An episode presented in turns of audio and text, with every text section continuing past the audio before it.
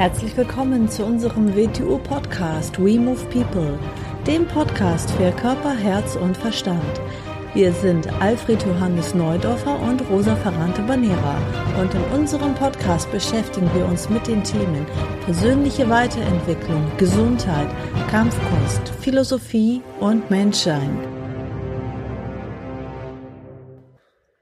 Herzlich willkommen zu unserer Folge 3 des WTU Podcast. Ich bin hier heute wieder mit Alfred. Hallo. Hallo. Und eingangs möchte ich mich jetzt erstmal einmal entschuldigen. In der Folge zwei hatten wir an ungefähr, ja, fünf, sechs Stellen kleine Störgeräusche. Und äh, das war jetzt eine 40-minütige Folge und das haben wir erst im Nachhinein bemerkt und die hätten wir so in der Form nicht mehr rekonstruieren können, weil das entsteht dann einfach auch im Fluss. Und für uns waren die Inhalte einfach so wertvoll, dass wir das jetzt dabei belassen haben. Deswegen bitten wir darum, einfach darüber hinwegzuhören. Und das wird in der Form natürlich nicht nochmal vorkommen. Heute in dieser Folge sprechen wir über das Thema, das hattest du schon in der letzten Folge angekündigt, so ein bisschen, die drei Nahrungsarten. Erzähl doch mal, also ähm, es geht darum, dass man drei Nahrungsarten unterscheiden kann, die der Mensch braucht. Welche sind das? Also man könnte mal grundsätzlich unterscheiden, natürlich äh, Essen und Trinken als erste Nahrungsart, als zweite Nahrungsart die Aufnahme von Sauerstoff und Lebenskraft durch die Atmung und als dritte, die am wenigsten gebräuchliche oder bekannte, die Aufmerksamkeit oder die Aufnahme von Eindrücken.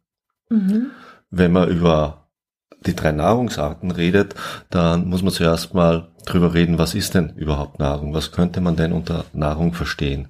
Unter Nahrung kann man verstehen, dass man etwas aufnimmt, äh, assimiliert und gewisse Bestandteile von dem, was man aufnimmt, durch Verarbeitung in das System einbaut. Mhm. Ja, zum Beispiel beim Essen und Trinken kann das sein, ja, das ist ganz ist klar. Ist ganz klar. Das es ist, ist natürlich die ja. physische Nahrung und ja. äh, die Flüssigkeit, die wir zu uns nehmen. Da gibst du ja jetzt eigentlich nie Ernährungstipps oder Diäten oder sowas. Na, äh, äh, äh, man kann nicht sagen, dass ich nichts davon halte, aber ich würde solche Tipps aus einem gewissen Grund nie geben, weil ich das für, für eine ganz, ganz individuelle Sache halt, halte. Mhm. Ich denke, mh, hm, das große Problem mit, mit physischer Nahrung entsteht daraus, wenn etwas aus dem Gleichgewicht ist und man es da wieder ins Gleichgewicht bringen will, dann kann man die verschiedensten Ideen dazu entwickeln, weil es ja aus dem Gleichgewicht ist. Und dann findet irgendjemand einen Weg, wo er in sich selbst irgendetwas wieder ein bisschen ins Gleichgewicht gebracht hat und beginnt es dann zu verallgemeinern. Und da liegt für mich eigentlich ein, ein Problem drinnen. Wir Menschen sind viel individueller, als wir uns das eigentlich vorstellen. Und etwas, was für einen anderen genau in dieser Weise funktioniert hat, heißt gar nicht, dass es für andere Menschen in ganz anderen Zusammenhängen mhm. genauso funktionieren wird. Mhm. Es kann eigentlich im günstigsten Fall eine Hilfestellung sein, ein Tipp, wie einer an die Sache herangegangen ist. Aber das eins zu eins übernehmen, glaube ich, ist äh, auf Dauer gesehen, äh, zeigt keine guten und langfristigen Ergebnisse. Weil ich denke auch einfach, dass die Ernährungsweise ganz stark von der Lebenssituation, mhm. von der Lebensphase abhängt, von dem mhm. Alter und natürlich auch von der Tätigkeit. Also ist einer jetzt hart körperlich am Arbeiten, bewegt er sich viel oder ist es jemand, der den ganzen Tag im Büro sitzt? Das ist natürlich eine ganz andere? Herausforderung. Siehst du richtig oder oder in welchen Breitengraden lebe ich und ja. äh, wie wie ist die Witterung, wie ist alles, das fällt da alles rein. Es hängt mit dem Stoffwechsel eines Menschen zusammen, wo man ganz klar unterscheiden muss. Es gibt sogenannte, wie ich zum Beispiel, ich bin Heizer, also mit einem Stoffwechsel, der sofort alles verbrennt. Mhm. Der muss in einer ganz anderen Weise mit Nahrung umgehen, wie ein Mensch, der eine andere Form von Stoffwechsel hat, der mhm. kein Heizer ist. Wenn der in einer Weise ist, wie ich ist, dann mhm. hat er Effekte, die, die er nicht haben möchte, die aber ich nicht habe. Mhm. Oder in einer Weise, in wie man ist. Da ist wieder das kulturelle Problem. Eine Gesellschaft hat eine gewisse Art von Essenszeiten, an die er sich hält. Und gewisse Menschen passen da drunter, gewisse andere Menschen passen da aufgrund ihrer Konstitution dann überhaupt nicht drunter. Mhm. Ich gehe immer wieder von mir aus wie ich. Ich muss, ich muss permanent kleine Sachen essen über den ganzen Tag verteilt. Ich liebe es nicht, große Mahlzeiten regelmäßig zu mir zu nehmen. Mhm das funktioniert für mich am besten, eben weil ich gesagt, vom Stoffwechsel her ich einer bin, der sofort alles verheizt. Das würde ich einen, dass es ist, der nicht ein solcher Heiz ist, natürlich nicht empfehlen. Denn wer, wenn der sich in dieser Weise ernährt, dann nimmt er absolut verkehrte Nahrung zu sich. Wenn man aber jetzt ganz gewohnheitsmäßig und zwanghaft, weil es so üblich ist, dreimal am Tag isst oder und das genauso macht, kann das äh, total verkehrt sein. Das nächste ist, äh, welche Arten von Nahrung man zu sich nimmt. In, äh, ich komme ja aus Österreich, ich komme aus dem Süden und früher hat es bei uns heute nicht mehr ganz so gebräuchlich, das schöne Wort gegeben, Guster. Guster ist, wenn der Körper, das ist nicht Heißhunger, sondern ist, wenn man auf etwas Bestimmtes Lust hat. Und das sollte man dann auch genau essen. In der Menge, wie man Lust drauf hat. Das ist in der Regel nicht eine große Menge, sondern habe ich Lust auf, ich sage immer, habe ich Lust auf ein Essiggurkel, esse ich ein Essiggurkel. Ich esse nicht ein ganzes Glas Essiggurken. Und das kann alles Mögliche sein. Und wenn ein System im Gleichgewicht ist, dann verlangt es nach dem, was notwendig ist, damit es weiter in diesem Gleichgewicht sein kann. Aus dem Grund ist für mich äh, der Sinn von jeder Ernährung, dass wir unser gesamtes System in ein gesundes Gleichgewicht bringen, wo es genau spürt, was ist für mich notwendig. Und das ist für mich dann eigentlich die richtige Art von Ernährung. Mhm. Und die ist bei jedem Menschen äh, irgendwie ein bisschen anders und ist in, in, sein gesamtes Leben mit eingebunden. Und es kann sich auch durch veränderte Lebensumstände natürlich zwangsläufig etwas ändern. Mhm. Das leuchtet total ein. Mhm. Gehen wir dann zur zweiten Nahrung, die Atmung. Ist wieder so eine Geschichte. Atmung, Atmung in vielen Sprachen, in den alten Sprachen, habe ich im letzten Podcast schon gesagt, mit, mit dem Bewusstsein, mit der Seele in Verbindung gebracht wird. Da ist ein großes Bild mit drinnen. Atmung hängt sehr mit Bewusstsein zusammen. Aus dem gibt es ja auch viele, viele Arten von Atemübungen und Meditation auch immer mit Atmung zusammenhängt. Was noch damit zusammenhängt. Man könnte sagen, wir nehmen in irgendeiner Weise mit der Atmung etwas auf wie Lebenskraft. Was, was uns belebt, könnte man als zweiten Aspekt bezeichnen. Aus dem Grund ist so wichtig, wo wir atmen, wie wir atmen. Wir können uns nicht aussuchen, wenn wir in einer Großstadt leben, ist ganz klar, dass die, dass die Umstände nicht genau die gleichen sind, als wenn ich mich in Österreich im Gebirge befinde. Natürlich ist dort ganz andere Ionisierung vorhanden, dort ist ganz andere Luft vorhanden, spürt man auch sofort. Aber das heißt nicht, dass wir nicht in einer Großstadt genauso besser atmen könnten. Was verstehe ich jetzt unter besser atmen? Ich verstehe darunter nicht, dass ich jetzt, weiß Gott, welche Atemübungen mache. Ich selbst halt von Atemübungen an sich, hm, wenn man in der verkehrten Weise mit umgeht, eigentlich gar nichts, weil mit Atmung greift man immer in, in Gehirnprozesse oder sagen wir in Bewusstseinsprozesse ein und da sollte man sehr, sehr, sehr genau wissen, wofür eine Atemübung ist. Man sollte sie nicht nur machen, weil sie lange gemacht wurde oder irgendwie von irgendjemandem als exotisch dargestellt und, und aus dem Grund zugänglich gemacht wird. Man sollte schon wissen, was ist eigentlich die Funktion? Welche Funktion wohnt dieser Atmung inne? Man könnte mal ganz grundsätzlich sagen, die natürliche Atmung wäre die Bauchatmung. Was verstehe ich unter Bauchatmung? Dass man stärker durch die Nase einatmet, dass man, dass sich bei der Einatmung der Bauch etwas nach außen wölbt und bei der Ausatmung, die stärker durch den Mund ist, der Bauch wieder nach innen zurückzieht. Aus dem Grund in Asien ist Buddha immer mit einem großen Bauch dargestellt. Dadurch wird die natürliche Atmung der Bauchatmung dargestellt. Der heutige Mensch atmet etwas zu hoch, er hat eine Brustatmung, sieht man ganz zwangsläufig. Also bei ihm hebt sich der obere Teil des Brustkorbes sehr stark, es ist keine Bewegung im Bauch drinnen. Könnte man wieder dann zur Gesunde zurückgehen, wo die zweite Nahrung mit der ersten in Wechselwirkung tritt, eine Bauchatmung, durch die Atmung permanent den Organbereich durchmassiert, weil das Zwerchfell nach unten auf die Organe drückt und aus dem Grund Bewegung in den Organbereich reinbringt, was die Durchblutung fördert und auch die Verdauung anregt. Hat man eine zu hohe Atmung, dann steht das da unten alles still. Dann kriegt man große Verdauungsprobleme. Mhm. Also Bauchatmung das Optimale wäre, man kann aber jetzt nicht künstlich rangehen. Ein kleines Baby hat praktisch Bauchatmung. Wir verlieren sie aber dann, weil unser Umfeld ja auch in der Regel keine Bauchatmung mehr hat. Wir haben unseren Schwerpunkt eigentlich, wir sind sehr kopflastig heutzutage, fast alle Menschen. Wir leben in einer sehr intellektuellen Welt, wo wir unser Zentrum, nicht unser wirkliches Körperzentrum, das liegt natürlich nach wie vor in der Körpermitte, aber unseren Schwerpunkt empfinden wir in unserem Schädel. Und so atmen wir auch. Wir atmen viel zu hoch oben. Wir fühlen uns in unserem Kopf zentriert. Und aus dem Grund stimmt auch unsere Atmung nicht mehr. Ja, wir können nur wieder, indem wir mit uns selber mehr ins Gleichgewicht kommen, indem wir entspannter werden, indem wir wieder natürlicher uns als Menschen bewegen, dann wird automatisch die Atmung wieder mehr in den Bauchbereich zurückkehren und wir werden wieder mehr bauchmäßig atmen. Was dazu führt, dass wir viel tiefer atmen, dass wir auch den unteren Bereich der Lungenflügel betätigen, dass wir durch die Ausatmung da auch wieder äh, die Lunge mehr entgiften und das andere hat natürlich wieder einen absolut reinigenden Effekt auf, auf den ganzen Körper. Mhm. Und man nimmt auch durch die Atmung Lebenskraft. Lebenskraft. Auch eine Frage habe ich dazu. Ja. Hm. Was man damit immer schnell assoziiert, kann man das auch ausdrücken wie in anderen Kulturen? Ist das auch Prana und Chi oder was meinst du mit Lebenskraft? Hm. Nehmen wir es mal so auf, nehmen wir, da denkt man die Photosynthese bei den Pflanzen, das Sonnenlicht, die durch das Sonnenlicht passiert.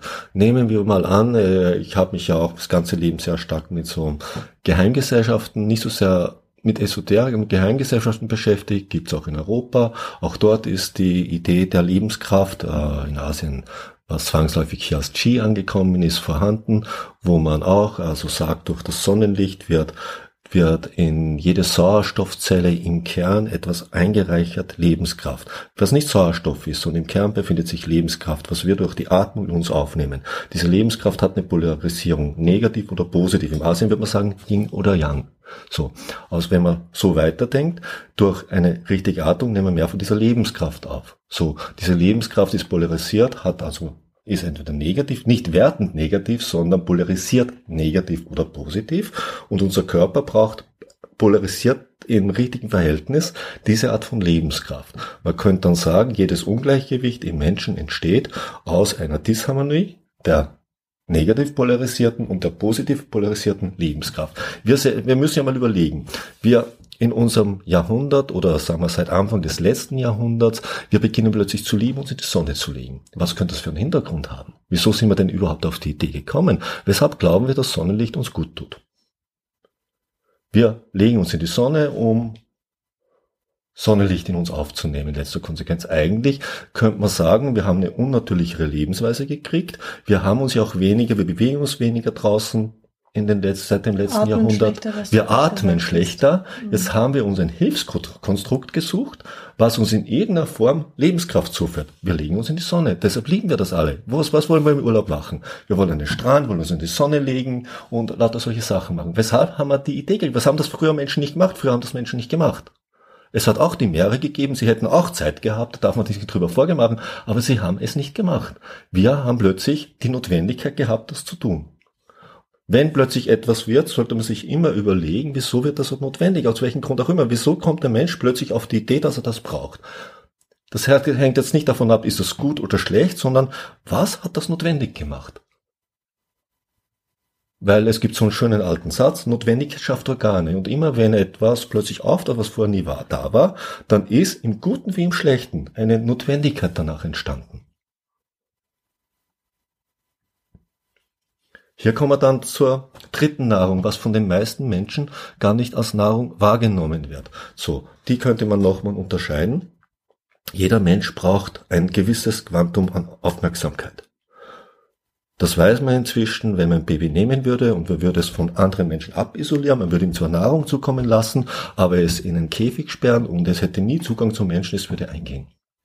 Ein Mensch kann ohne Aufmerksamkeit nicht leben wissen wir alle wahrscheinlich, viele, viele, viele psychologische Krankheiten entstehen aus einem Ungleichgewicht von der Aufmerksamkeit. Viele, viele eigenartige Erscheinungen, die der Mensch hat und viele, viele Schwierigkeiten, die er sich in sein Leben holt, basiert aus dem, weil das Gleichgewicht der Aufmerksamkeit nicht vorhanden ist. Dafür gibt es dann viele, viele andere Erklärungen, die alle stimmen, aber man könnte alles auf diesen Aspekt zurückreduzieren. Entziehe ich Menschen die Aufmerksamkeit, dann hat er ein Problem. Dann muss er plötzlich, muss er plötzlich schauen, wie komme ich an Aufmerksamkeit?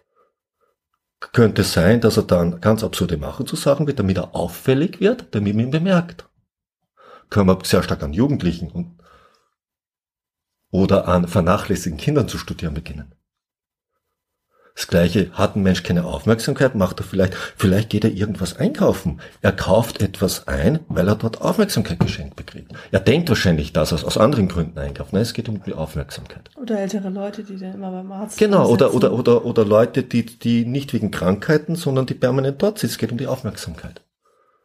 Oder, was dann die Gefahr dran ist, das kann man kann benutzt werden. Das kann von Tätern benutzt werden. Das kann von geschickten Verkäufern benutzt werden. Einer, der den Mechanismus irgendwie beschreibt, vielleicht beschreibt er nicht mit Aufmerksamkeit, vielleicht beschreibt er ihn mit mm, einer Marketingmethode oder sonst irgendetwas, kann ihn benutzen ist wieder keine Wertung, ob es gut oder schlecht ist, aber einem Menschen sollte das bewusst werden. Denn über Aufmerksamkeit ist sehr wenig bewusstes Wissen heutzutage vorhanden, weniger als man sich vorstellen kann. Es ist zwar wieder ein Begriff geworden, den wir inzwischen kennen. Wahrscheinlich vor 200 Jahren hätten wir über Aufmerksamkeit geredet, wäre noch überhaupt kein Wissen da gewesen. Heute hat man ein wenig Wissen, aber das, das, das Wissen geht nicht sehr tief. Da könnte man, wir haben auch irgendwann einen eigenen Podcast drüber machen, weil Aufmerksamkeit ist eine absolut grundlegende Sache. Wie ich immer sage, wenn es mal von grundlegenden Sachen redet, ist das Aufmerksamkeit, Wissen über Konditionierung, Wissen über Identifizierung, weil das ist die Basis, um allem was drüber geht. Weil wenn man darüber nicht wirklich eine gewisse Art von Grundwissen hat, alles, was man drauf baut, eigentlich ganz, ganz wackelig wird. Wir kommen aus dem Wing Chun Bereich. Wir haben also unsere erste Form, unser erstes Movement, was die kleine Idee der menschlichen Bewegung oder Kampfkunst lernt, wo man auch sagt, wenn diese kleine Idee nicht stimmt, das große Gebäude, das man draufsetzt, ist ein Kartenhaus. Jetzt kommen wir zum weiteren Aspekt natürlich dieser Nahrung, der Aufmerksamkeit. Alles, was wir durch unsere Sinne aufnehmen, sind Eindrücke. Und alles, was wir aufnehmen, müssen wir verdauen. Haben wir keine Eindrücke, dann haben wir eine oder zu wenig oder verkehrte Eindrücke. Das ist, als hätten wir Mangelernährung. Das ist, als würden wir eindrucksmäßig verhungern. Und so beginnen wir als Menschen uns dann auch zu verhalten. Im psychologischen Sinn oder auch in anderen Bereichen? Ich meine, das, man könnte es natürlich psychologisch sagen, aber ich meine es jetzt eigentlich nicht psychologisch. Ich meine das jetzt ganz pragmatisch physikalisch. Für mich ist es so, dass wenn man, aus dem Grund hängt es für mich mit Aufmerksamkeit zusammen. Man könnte nicht nur sagen, wenn man von Aufmerksamkeit redet, reden die meisten Menschen, sie denken, ah, ich richte meine Aufmerksamkeit auf etwas. Oft wird es dann sogar mit Achtsamkeit verwechselt. Achtsamkeit hat schon damit zu tun, aber es ist ein Aspekt der Aufmerksamkeit. Achtsam ist der Umgang mit etwas. Aufmerksam sein ist nicht der Umgang mit etwas. Aufmerksamkeit hat mit der Wahrnehmung von etwas zu tun. Entschuldigung.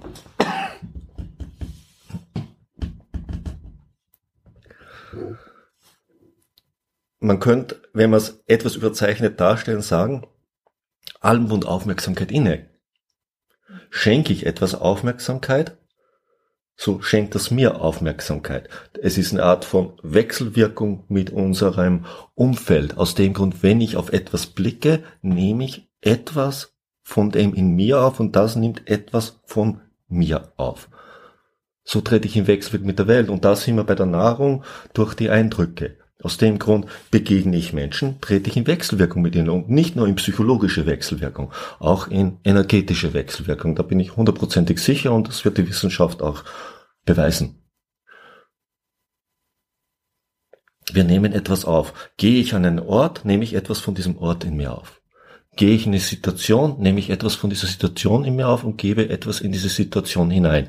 So, jetzt sind wir dann dort, äh, gehe ich irgendwo hin, und ich habe Eindrücke und ich nehme die Situation mich auf, muss ich das, was ich da aufnehme, verarbeiten, wie ich auch Nahrung verarbeiten muss. So, ist das überhaupt die nicht die richtige Nahrung, die ich mir zuführe?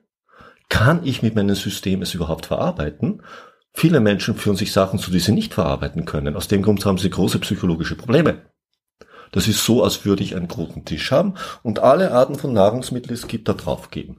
Fisch, Schweinefleisch, Rindfleisch, Gemüse, Kartoffel, Süßigkeiten in jeder Form, Torten, alle möglichen Getränke. Und dann setze ich mich hin und beginne das in einem wilden Durcheinander in mich rein zu fressen, muss man in diesem Fall sagen, weil das wäre ja kein Essen. So. In der gleichen Weise gehen aber viele Menschen mit Eindrücken um. Besonders heute, weil natürlich über Internet auch sekundäre Eindrücke über Videos und Filme in jeder Form zugänglich sind. Sie führen im System Sachen zu, die sie nicht in der geringsten Weise verarbeiten können. Was führt dazu, wenn ich mit Nahrungsmitteln umgehe, ich muss kotzen. Und sie müssen im energetischen Sinn oder im psychologischen Sinn kotzen, weil sie sich Sachen einführen, die so einfach nicht verarbeitbar sind. Was wären denn zum Beispiel qualitativ hochwertige Eindrücke, die ich mir zuführen kann? Qualitativ hochwertige Eindrücke ist, dass man sich ähm, natürlich ein, man könnte sagen Kunst. Kunst in irgendeiner Form, aufbauende, etwas, was, äh, zu was ich neige, ist egal welche Kunstform, ist natürlich äh, ein guter Eindruck. Oder, oder Reisen an Orte gehen, die ich mir anschauen möchte, äh, ist natürlich, oder ein gutes Buch lesen oder einen guten Film anschauen, was mich interessiert, und ist, wäre, wäre ein, eine gute Nahrung da kommen wir wieder dorthin, wie, wie, welche, wieso habe ich Tendenz, mir etwas anzuschauen? Es darf wieder nicht aufgrund eines Diätgedankens entstehen, weil wenn ich einen Diätgedanken zu sehr verfolge, heißt, dass ich fremdbestimmt bin, dass mir ja jemand anderes sagt, was gut für mich ist. Niemand anderer kann wirklich wissen, was gut für mich ist.